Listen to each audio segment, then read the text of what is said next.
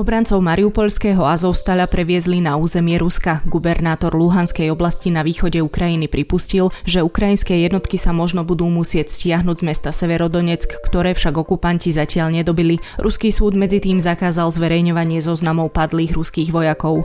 Počúvate ukrajinský spravodaj, v ktorom prinášame prehľad správ z frontovej línie a súhrn ďalších informácií súvisiacich s ruskou agresiou na Ukrajine, ktorá trvá už 105 dní. Ja som Nikola Šuliková Bajanová a správy pripravila Nina Nina Sobotovičová.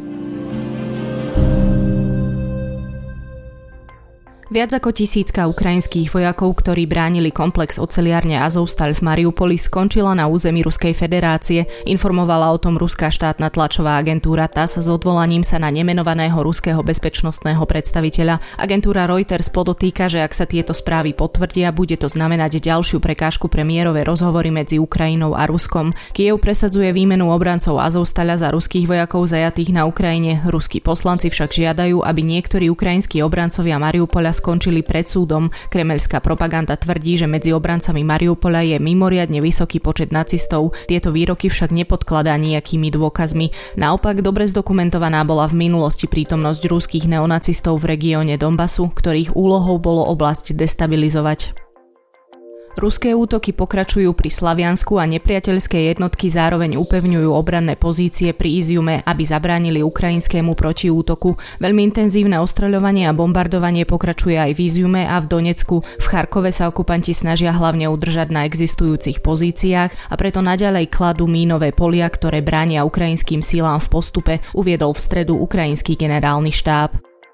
Norsko dodalo Ukrajine 22 samohybných húfnic M109, náhradné diely, muníciu a ďalší materiál. V stredu o tom informovalo Norské ministerstvo obrany. Vývoj vojny na Ukrajine si od februárovej ruskej invázie vyžiadal vyslanie ťažších zbraní, uviedol norský minister obrany Björn Arild Gram. Dodal, že výcvik ukrajinských vojakov v používaní týchto zbraní prebiehal v Nemecku. Z bezpečnostných dôvodov norská vláda počkala, kým o tejto dodávke verejne informovala. Je možné, že už nebude oznamovať ani komentovať budúce dodávky dodávky, dodalo ministerstvo vo vyhlásení. Ruský súd zakázal zverejňovať zoznamy vojakov zabitých na Ukrajine. Viaceré médiá ich museli odstrániť aj napriek tomu, že všetky mená získali z otvorených zdrojov, často z oficiálnych vyhlásení ruských gubernátorov a starostov. Okresný súd v Kaliningradskej oblasti dospel k záveru, že spojenie rôznych oznámení do jedného zoznamu porušuje prezidentov víno zo utajení strát ruskej armády, uviedol na svojom webe list komersant. Niektorí právnici sa však podľa denníka domnievajú, že sudca prekročil svoje právomoci. Súd rozhodoval na základe základe žaloby, ktorú podala vojenská prokuratúra Baltskej flotily ruského námorníctva. Tej sa nepáčila ani stránka pamäti, ktorú vytvoril server 60.ru na pamiatku miestnych rodákov padlých v bojoch na Ukrajine. Hoci server vychádzal z informácií zverejnených gubernátorom Pskovskej oblasti, prokuratúra mala aj tak podozrenie na porušenie štátneho tajomstva či dokonca špionáž. Vojenskú prokuratúru na súde podporila ruská cenzúrna agentúra Roskomnadzor a tak sudca nakoniec rozhodol, že webová stránka s informáciami o zabitých vojakov rozvracia základy ústavného zriadenia a morálky. V okupovanom Melitopoli sa Ruskom dosadená správa mesta pripravuje na referendum o pripojení k Rusku.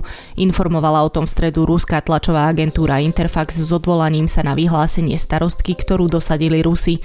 Vieme, že naša budúcnosť je spoločná s Ruskom. Ruská federácia je tu odteraz navždy. Začíname sa pripravovať na referendum, povedala proruská starostka Halina Danilčenková. Melitopolčania pritom od začiatku invázie kládli ruským vojskám výrazný odpor. Ruské tanky sa snažili zastavovať vlastnými telami, protestovali proti okupantom a zmobilizoval sa tu aj partizánsky odboj, ktorý cielil na ruské okupačné vojská. Reporter Peter Beaumont z denníka The Guardian bol na začiatku vojny v Melitopoli. V texte opísal, ako sa niektorí starší obyvatelia mesta dostali do konfliktu s ruskými vojakmi. Čo tu robíte? My máme svoje životy a vy máte svoje. Ja som tiež Rus, ale žijem v tejto krajine, povedal jeden z obyvateľov Melitopola ruskému vojakovi. Vy máte svoju krajinu a my máme svoju. Nemáte tam u vás iné problémy? Ste všetci bohatí? Hambite sa reagovali ďalší.